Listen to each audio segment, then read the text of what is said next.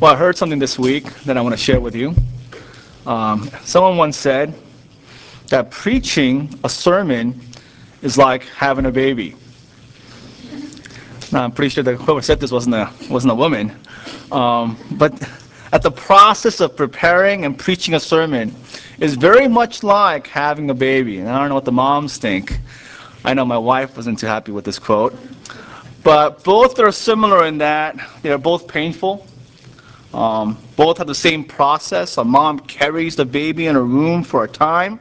It grows over time. And one day she gives birth to it. Well, likewise, sermons have that same process. The Word of God is carried in the heart of the preacher. It grows over time. And on Sunday morning, he gives birth to the sermon. Um, well, let me carry that illustration a little further and use that to shed light on my birthing process on the birthing process for my sermons. Now, in my process of study, my first trimester, if you will, of my sermon prep involves all the foundational work of studying the passage. I spend time praying and meditating on the passage. I observe the text. I read it over and over. I line diagram the text. I study the words, identify the grammar. I look up key words and its definitions. I consider the syntax of the passage. I look at the context, the background material. All of that, that's the foundational work, and that's my first trimester. After that, I enter the second trimester. In my second trimester, I go on this heart wrenching search. Really, uh, soul, soul wrenching search for the main theme of the verse, passage, or chapter that I'm studying. In that time, I want to study, I want to discover the author's intended meaning, particularly the author's main point. Here at this point, I want to answer what is God saying here? What is the message He wants us to know? Especially, what is the main point of this text? Now, after that arduous process, I enter the third trimester of my sermon prep, where I fine tune the message, the outline. I establish the introduction. I establish the conclusion. I look for and decide upon illustrations, and finally work on applications. And after those three trimesters, Sunday morning, I give birth to the sermon. Now, I say this to all of you to say, to tell you that I had a horrible second trimester this week. Right? What does that mean? I had the most difficult time ascertaining the main point of John chapter 5. I couldn't, for the life of me, nail down the central significance of this whole chapter. That's a scary thing for a pastor because if I can't get past the second trimester, then I can't get to the third, I can't give birth to the sermon. The main idea, or the main theme of this passage eluded me this whole week. It literally haunted me day and night. Now, first, I thought that the main idea, the main significance was the miracle, miracle of this paralyzed man. We had spent our time studying John chapter 2, the miracle at Cana. We studied a few weeks ago uh, the last passage of John chapter 4, the healing of the royal official's son.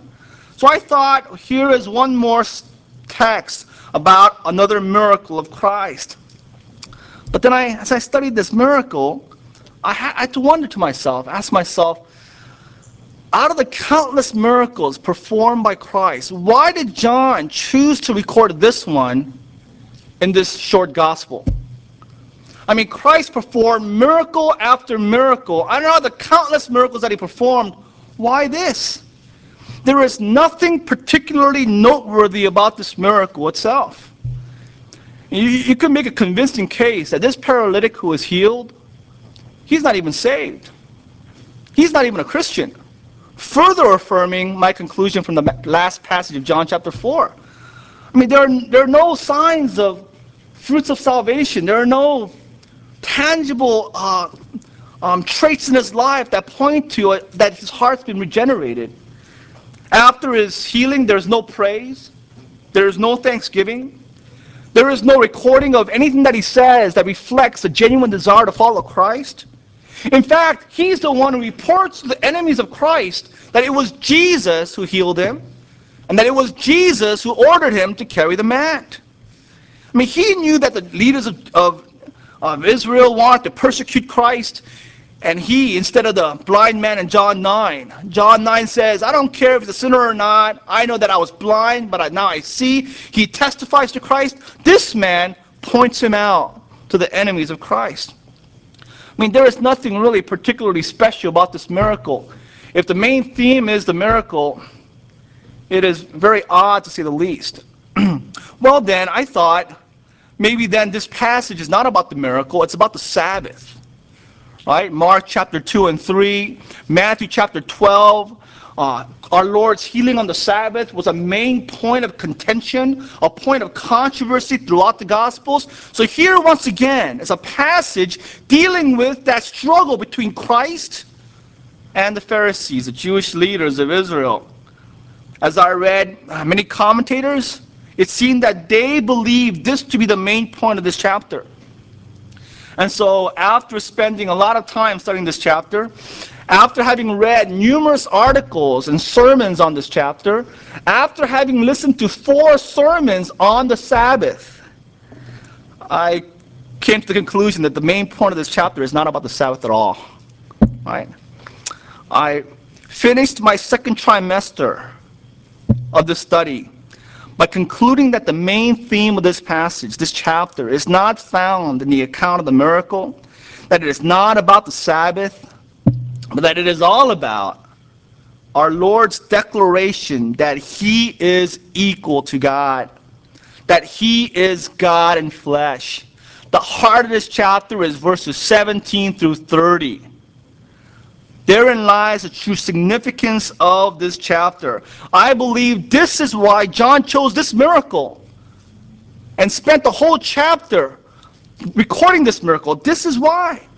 Because this miracle and the controversy surrounding it prompted Christ to give this amazing testimony, to declare his true identity. You don't find this in other gospels.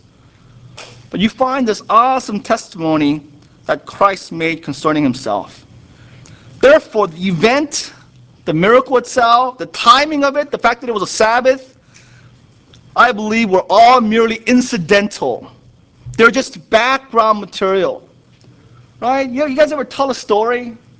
A long, drawn out story, and the two thirds of it is all just background. It's just setting up the context for the main point.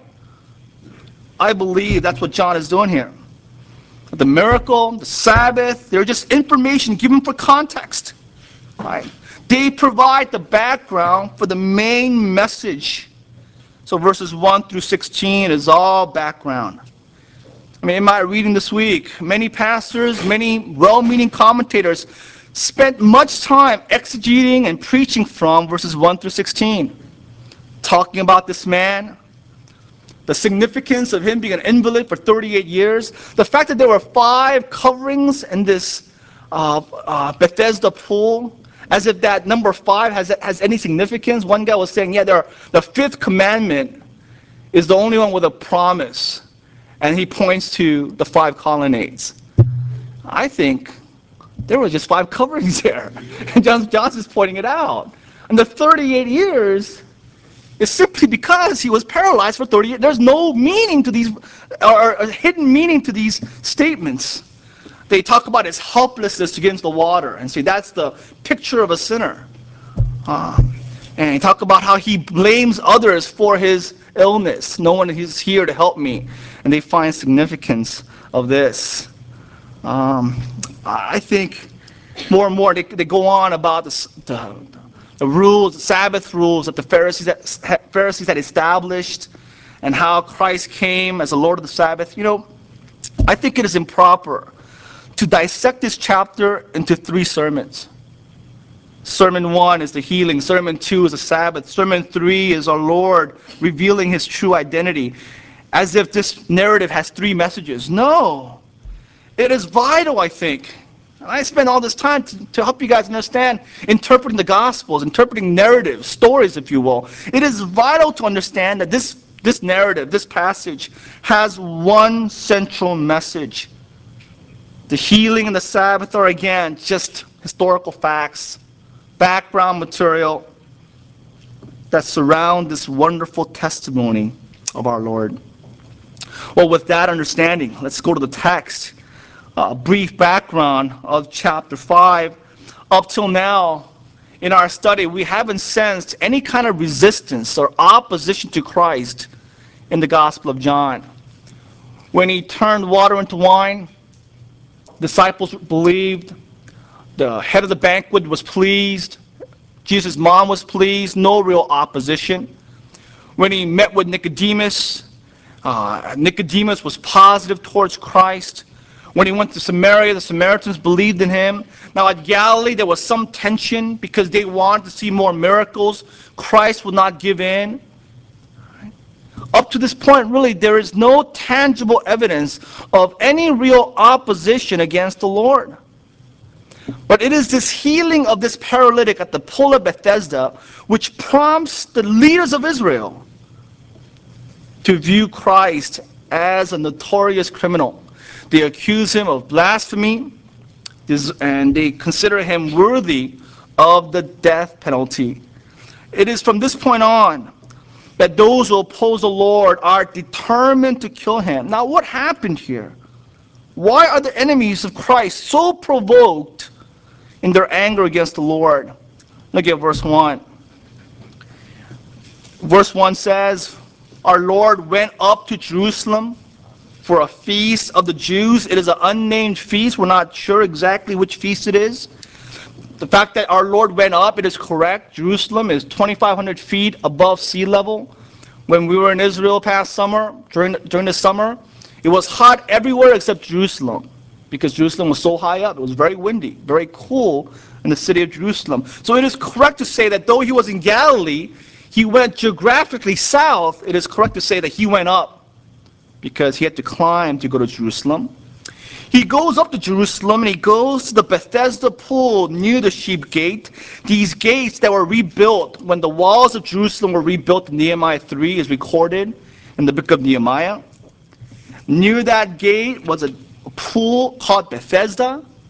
And in, near this pool, there were gathered there a great number of disabled people, says verse 3 the blind, the lame, the paralyzed. There was one invalid, verse 5, who has been there for who has been an invalid for 38 years. And apparently there was some kind of myth tied to this pool that an angel would come down and stir this pool and the first one in were to be healed. It was a myth, an old wives' tale. Some of these men believed it, and he was hoping for that to be healed. Well, our Lord, of all these um, um, gathered here, the great number of disabled people, our Lord selects this paralytic to be healed. Knowing not only how long he had suffered, but how he and the others will respond to his healing. He asks the man if he wants to be healed. The man says, I want to be healed, but I can't because no one will help me down to the pool. Our Lord does not require the faith of the man, but he commands him to rise, take up his bed, and walk. The healed man, the man walks, and he takes the mat that he was lying upon, and he's healed immediately. Well, the Pharisees who were gathered around Jerusalem immediately recognize and see this man carrying his mat. And according to their oral tradition, their oral laws, it was unlawful for any man to, to do work on Sabbath. They considered carrying anything working on Sabbath. They take him aside and they rebuke him for working on the Sabbath. And his defense is the man who healed me, he commanded me to carry the mat. The Jews demand, Who is this man? The man has no idea. In verse 14, our Lord meets up with him later on.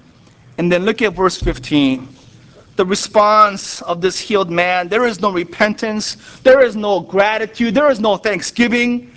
In, instead, he seeks out the authorities and he identifies Christ as a villain, as the one who commanded him to break the rules of the Sabbath. Well, from this point on, there's a transition that takes place. This paralytic or former paralytic uh, is set aside focus is upon Christ and his attackers. Look at verse 16. So, because Jesus was doing these things on the Sabbath, the Jews persecuted him. They persecuted him because he was violating their laws. In verse 17, our Lord responds to this persecution by declaring his authority to heal on the Sabbath based upon his true identity. He is saying, I have the authority to heal on the Sabbath because I am God. I am equal to God. This is unique to the Gospel of John. In Matthew 12, when his disciples are walking along the grain fields and they were picking out the heads of grain and rolling in their hands and eating the heads of the grain on the Sabbath, the Pharisees confronted him. Your disciples are working on the Sabbath. That is against the law. What did our Lord do? He defended himself by appealing to the Old Testament. Didn't David go into the temple of God and eat the showbread? And God was not angry with him. Is it wrong to eat on the Lord's day, on the Sabbath? He appealed furthermore to the Levites. Aren't the Levites working? And God is not angry with them? Are they transgressing the law of God? And then thirdly, he appealed to human compassion. What about you? If you have a sheep that is caught in a hole on, on, the, on the Sabbath, will you not lift him out out of human decency, out of human sympathy? In the Synoptic Gospels, he defended himself by appealing to the Old Testament, example the Levites, or the human compassion. But surprisingly, in John chapter 5, he doesn't make such defenses. In John chapter 5, he defended himself of healing on the Sabbath in a completely new way, a completely unique way. And what is that way? By revealing his identity as the Son of God, as God's only Son.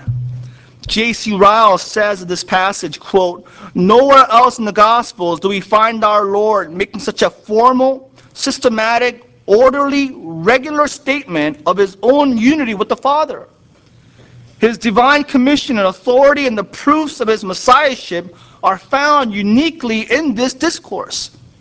Ryle adds, To me, it seems one of the deepest things in the Bible. Phillips translates this passage and titles it, Jesus makes his tremendous claim, end quote.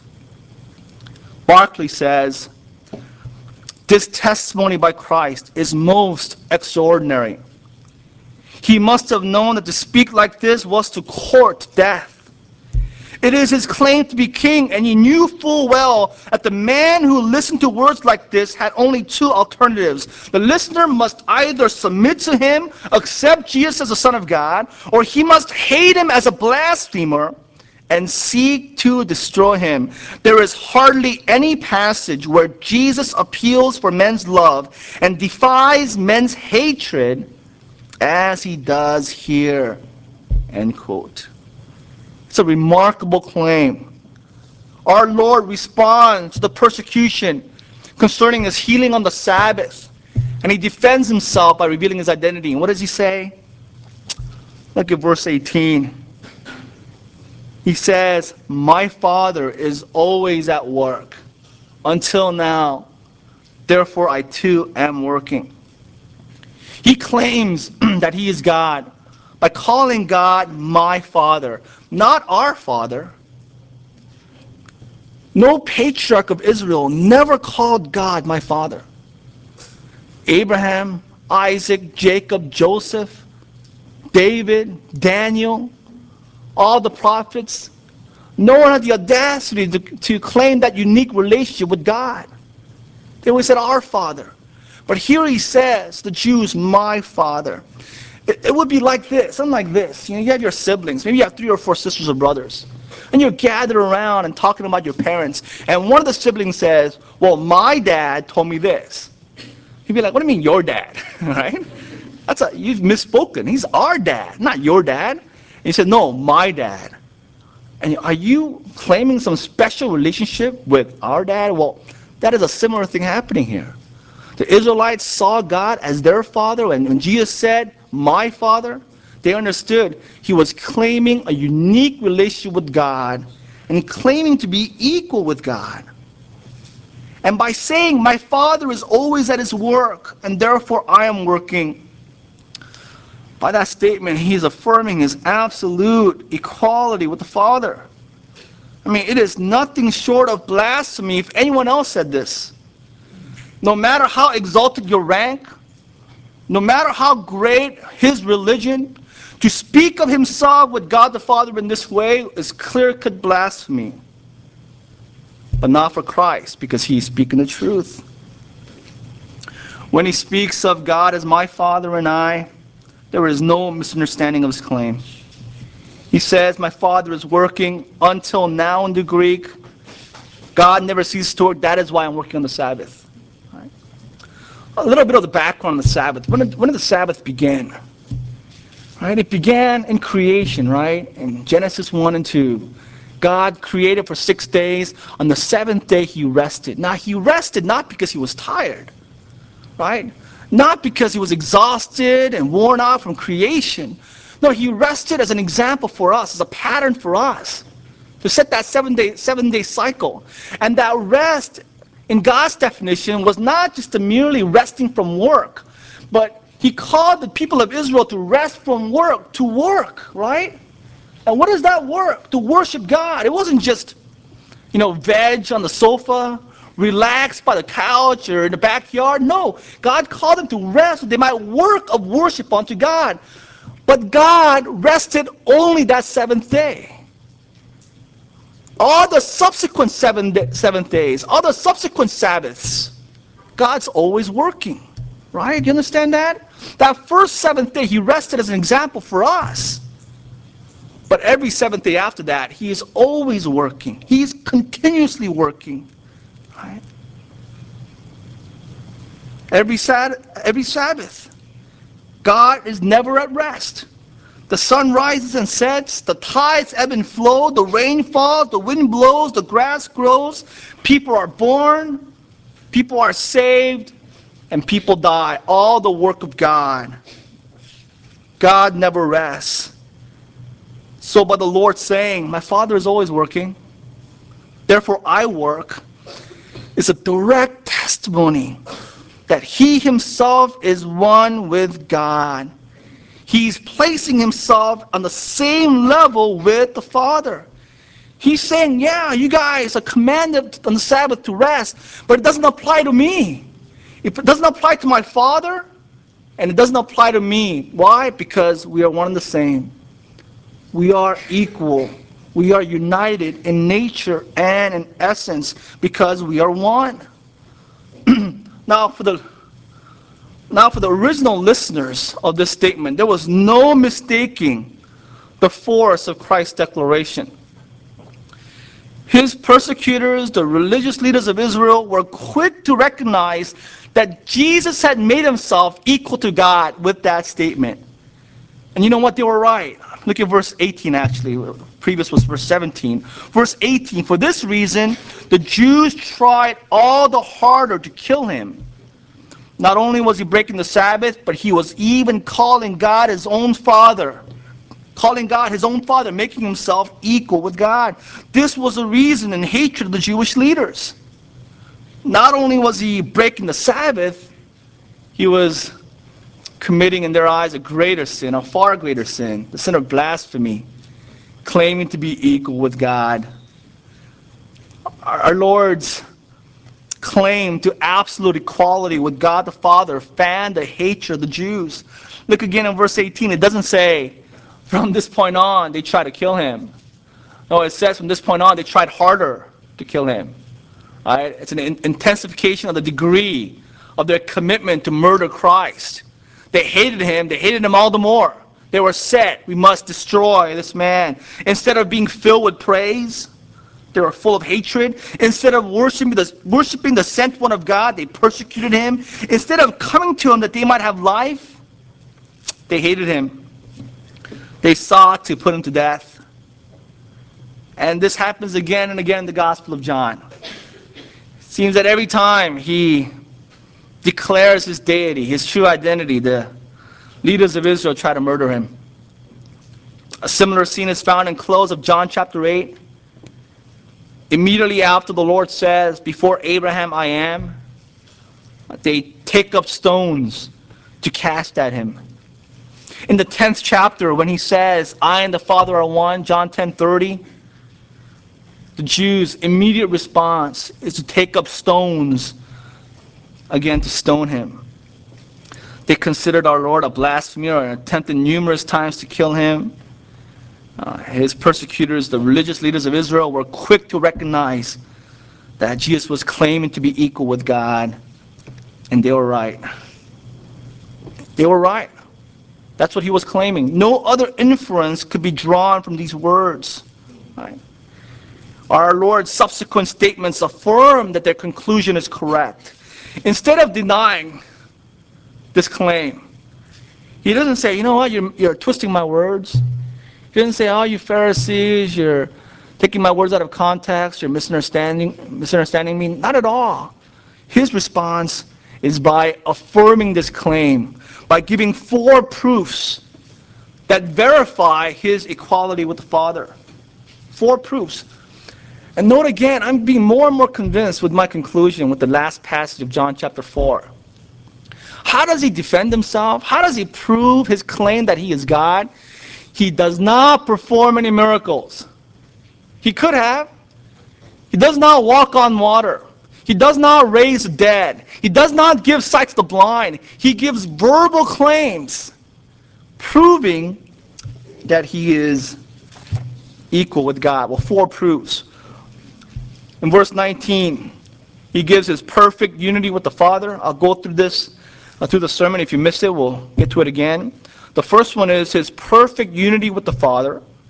Second is his power to quicken, his power to give life and raise up the dead. Third is his control over the whole judicial process. And then finally, his authority to save men from death to life. Four proofs. Let's start with the first one. First one is found in verse 19. His perfect unity with the Father. Jesus gave them this answer. I tell you the truth. The Son can do nothing by himself. He can do only what he sees his Father doing because whatever the Father does, the Son also does. Now, I read from NIV. The NIV omits one key word. NASB has it, has, has it correctly. It says, Jesus therefore answered. That word therefore tells us it is connected with the previous verse. Our Lord says, verse 19, because of verse 18. Because they were accusing him of blasphemy, making himself equal to God, he says, verse 19, therefore, he says, the Son can do nothing of himself. Now, some people think that that statement, stay with me, guys. I mean, when we're dealing with Christology, the incomprehensible paradox of the hypostatic union of Christ, that he is fully God and fully man, you know, it's not easy. I know it's difficult. I'm, I struggle to find words to describe this mystery of Christ. So when people, when people read this, they think that's pointing to his limitation. The Son can do nothing of himself. It's pointing to his limitation as a man. Uh, do these words signify that? Point to his limitation? Point to an imperfection in his character and his essence? No, I believe, in fact, it points to the opposite. That statement in verse 19 points to his perfection. Hold on to verse 19. We have a parallel statement in verse 30. Go down to verse 30 with me. Christ says, I can do nothing of my own initiative. The Son can do nothing of himself. That parallels verse 19, does it not? And these two verses parallel.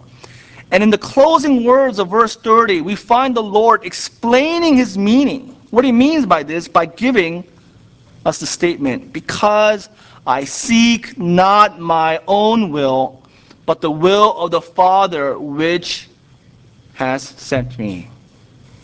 Right. So I'm not seeking my own will, I'm seeking the will of God. I don't do anything on myself. He's saying, I don't act independently of God. My will is exactly conformed. My will is perfectly united with the will of the Father.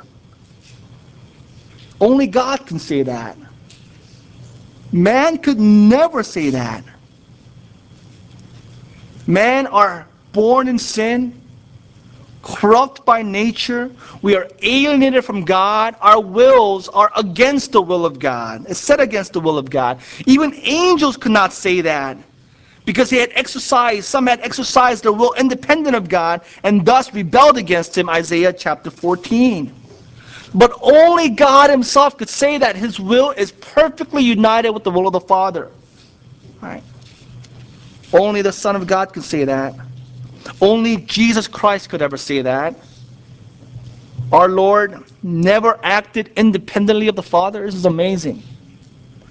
Everything that He did for 33 years, every word He spoke, every deed, every act was exactly consistent with the will of God the Father.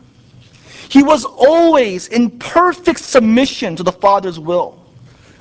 God never had to break his will. His will never had to be broken. From start to finish, he was in most manifest agreement with the one who sent me. His will and his deed equally were in complete unity of the Father. Not only that, verse 19, go back to verse 19. Because whatever the Father does, the Son also does. The most striking word in that sentence to me is whatever. Right? Whatever.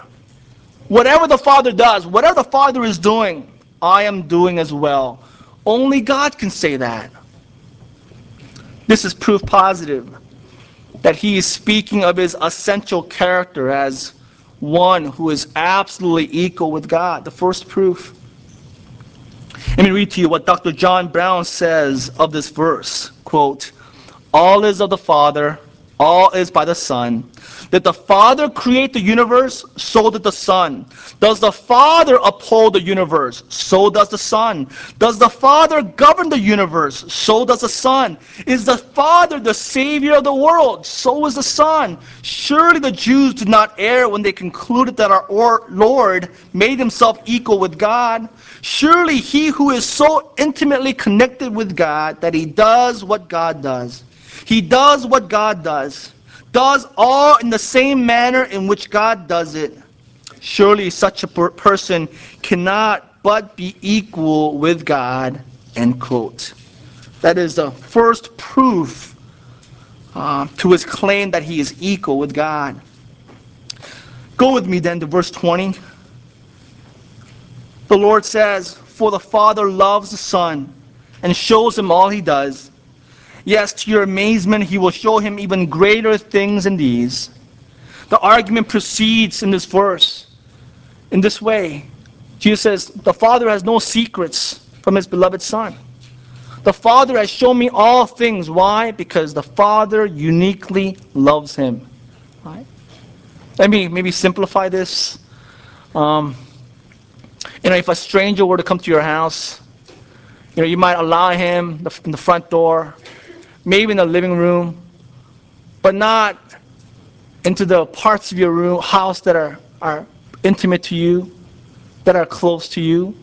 You wouldn't open your family album. You wouldn't open your financial statements to a perfect stranger. There'll be definitely a great divide between what is closest to your heart and what you expose to the stranger.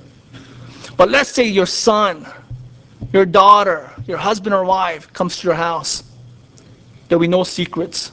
Because you love him or her, you will tell that person everything, reveal everything. Well, that is what Christ is saying. There is an intimate relationship between God the Father and Jesus the Son. And Jesus says, God has shown me all these things because of his love for me. And that he will show me and show you even greater things. And what are these greater things? Verse 21 Just as the Father raises the dead and gives them life, even so, just like that, the Son will give life to whom he is pleased to give it. That is the greater things that will be shown to man. And this is the second proof of his claim that he is equal with God. This is the second proof. His sovereign right to give life and raise the dead. His sovereign right to give life and raise the dead. This verse presents to us the second proof of Christ's deity. Here he affirms the sovereignty, the absolute authority that only God has to pick and choose whom He will to be saved and to raise the dead. Here He lays claim to, to, to divine sovereignty Himself. And I believe the healing of the paralytic, the healing of the invalid man was an object lesson. Here he demonstrated his sovereignty. There are all these sick people. There are all these disabled. None came to him because they did not recognize him. No one came to him seeking to be healed. He chose one man out out of the masses. And Christ chose to heal him. He did not heal him because he deserved it, or because he was asked, or even because he had faith. It was purely his sovereign will. It pleased him. That was his desire. That was the will of him. And he chose one man and healed him. He singled out just one and made him whole. And this is also true in the spiritual realm. He does not save everyone, only those whom Jesus wills. Completely sovereign. He does not give life to only those who are worthy because none are worthy. He does not impart life to those who are seeking it, for no one seeks after God. The Son grants life to only those whom He will, and He says so, and that's the matter. That's the divine prerogative, and that's the second proof that He is God. God has given Him sovereign right to give life and raise the dead. Let's go to the third proof. The third proof is in verse 22 his authority over the whole judicial process. His authority over the whole judicial process. Verse 22, Christ says, Moreover, the Father judges no one, but has entrusted all judgment to the Son. Right? Father judges no one. That's, that's especially noteworthy. You would think that Father is the one who would naturally be the one who judges man. Because men have transgressed against his laws, against his will. God the Father is the one who has been wronged. But instead of the Father being the judge, the Lord says he has entrusted all judgment to himself. Go down to verse 27, parallel statement. And is, he has given him authority to judge because he is the Son of Man. Because he is a perfect mediator, he is the Son of God and Son of Man that stands between God and man. God has entrusted to him, assigned him the authority to judge. The role that was once, play, once fulfilled by God the Father has been given to the Son exclusively. So, in the Lord's hands are, are salvation and judgment. I mean, he holds the keys whomever he wills. He has a divine sovereignty, the divine prerogative to save. And then he has the power to judge those who rebel against him. Now, in verse 23, verse 22 and 23, we are given the reason why God the Father entrusts the Son with this judicial process. The reason for this is that all should honor the Son just as they honor the Father. Right? so that all men will honor Jesus Christ.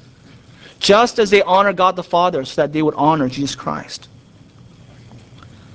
To honor means to esteem, to reverence, to praise, to do homage.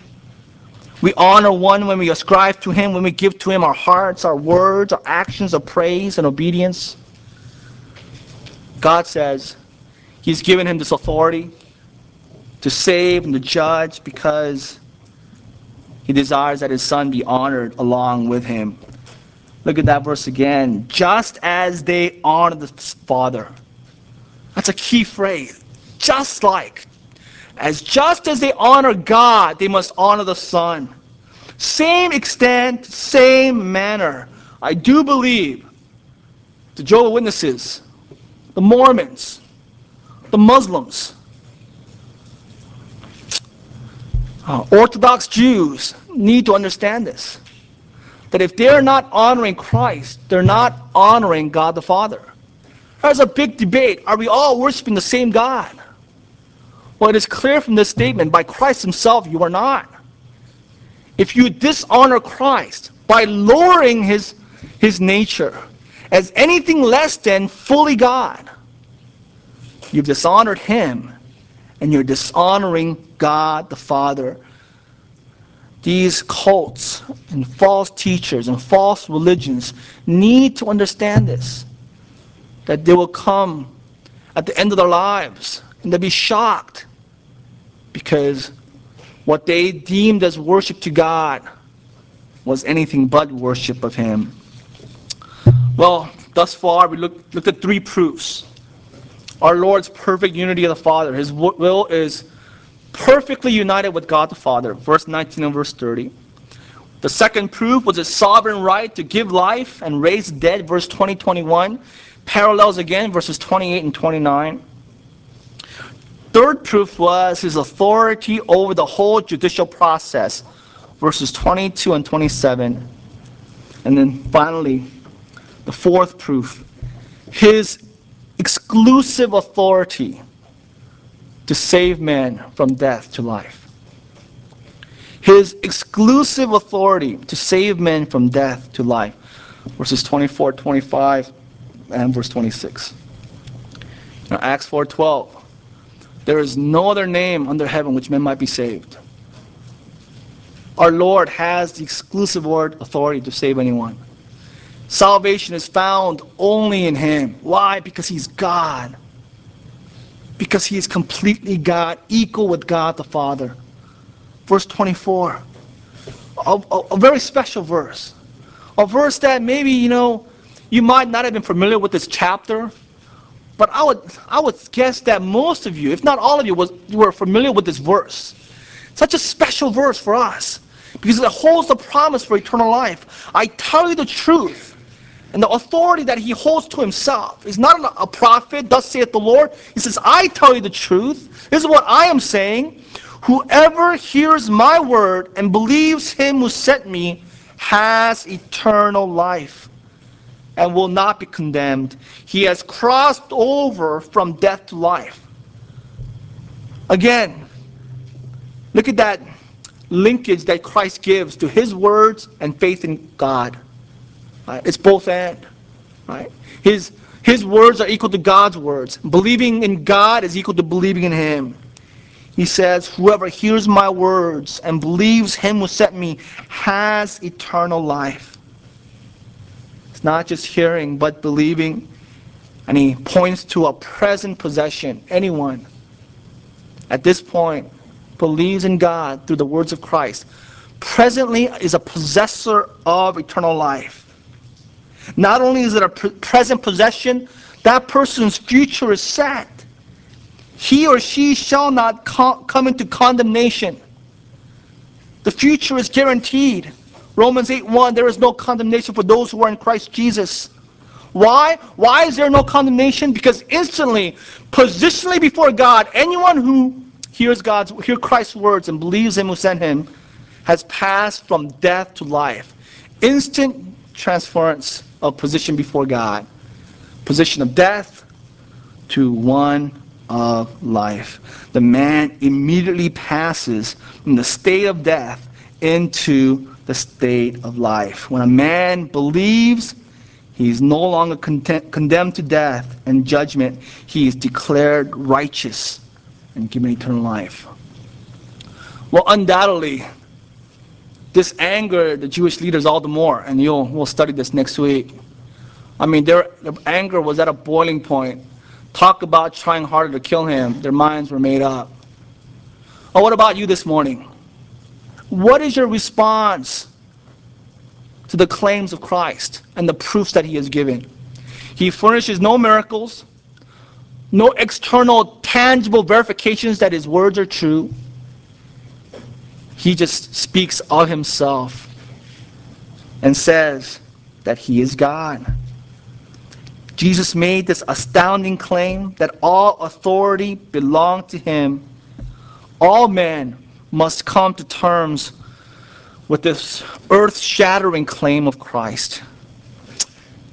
If today uh, you're not a Christian, if today condemnation, judgment still hangs on your shoulders, Christ says, He who hears my word and believes him who sent me has eternal life. You must do both. You've heard the word of God, but if you don't believe, it'll be of no profit to you.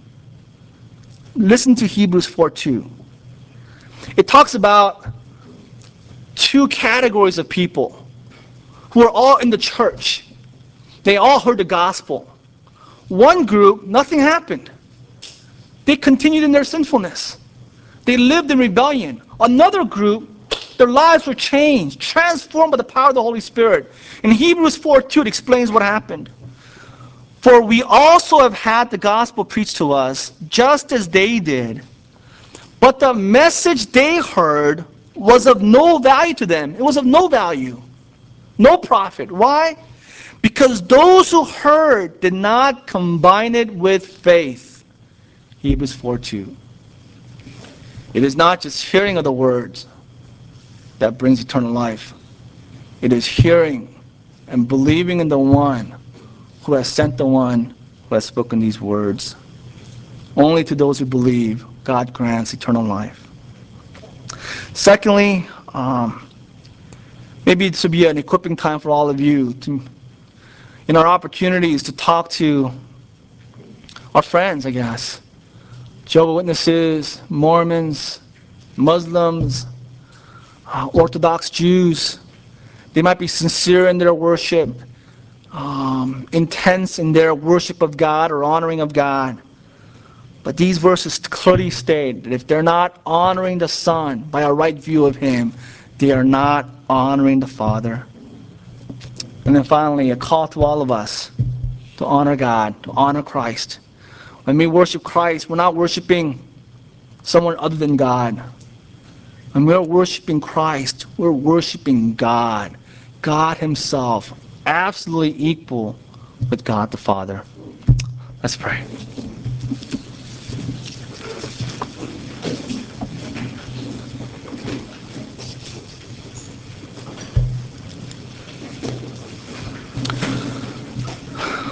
Well, Father, my heart is definitely stirred by the noble themes of Scripture studied this morning. The depths of these truths are too deep for us to even fathom, for us to really understand rightly with our limited minds. God, um, such an earth shattering, remarkable claim of Christ that He is God, that His rule is perf- perfectly united with God the Father that when we see Christ, we are seeing God. When we're hearing Him, we're hearing the words of God. When we're seeing His compassion, we're seeing the compassion of God the Father. And that He has the divine authority, the divine sovereignty to save and to judge and to grant eternal life. Lord, as, as it is taught to us this morning, may it cause in us a heart to honor you honor the Son, to kiss his feet, worship him as he's worthy, because he is God. May we call our, call the world submit themselves to one and true God, Jesus Christ. In Jesus' name we pray. Amen.